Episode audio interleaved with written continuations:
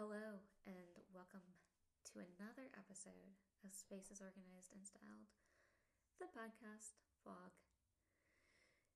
Am I thrilled to be recording this a second time? No, I am not. Am I doing it anyways? Yes, I am. The first round did not take. I had some technical issues and I'm trying to readjust everything here on my computer because I want to make sure that it actually works this time. Yes, I think it is. So yes, some technical issues, which actually kind of hilariously goes right along in line with my opening segment of the last podcast, which was 2022. Not exactly how I thought this year would start out. If anybody is local and they know me personally, they know that the last few weeks were a little rough. I am launching my digital courses sometime soon. Is it going to be in January? Maybe not. We'll see. I'm not 100% sure yet.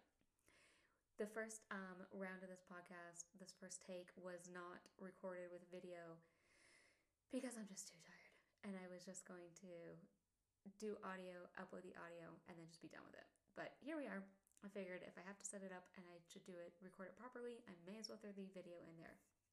So this week, I didn't really want to talk about organizing. I wanted to talk about the business and talk about Spaces Organized and Styled and really what I've been doing and what I've been learning about my business and learning about just exploring a little bit more. So one of the quotes that has kind of resonated with me is from Kenneth Blanchard is, "When you stop learning, you stop growing." And isn't that true? We are business owners. If you're not a business owner, and you maybe did a degree and you've stopped your education at some point, you've stopped growing, whatever that is. There's just no path in this kind of new career phase where you just stop learning. And the same goes for, business owners as well. If you are a business owner, you are constantly learning about something, whatever that is. New social media, new marketing, new accounting, new all of the things, new all of it. So you're constantly learning. And so one of the things, I'm launching my digital courses soon.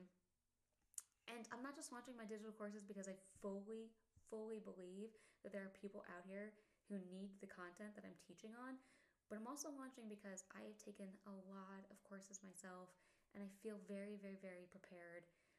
I feel very qualified to be teaching on these topics. I myself have done the work to be putting out the content, to be, teaching all the things. And so for that reason, today I'm going to kind of explain a little bit more about the digital courses that I've been taking and what I've learned through my own education, my continuing education. And one of the courses that I'm taking is by the Money Queen herself, Amanda Francis. And the course that I'm taking in particular actually teaches on your business. And now she doesn't teach the course through a data and calculation aspect of profit and revenues and losses and all the things. She teaches on more of a philosophical lens about your business and your clients. And so because of that,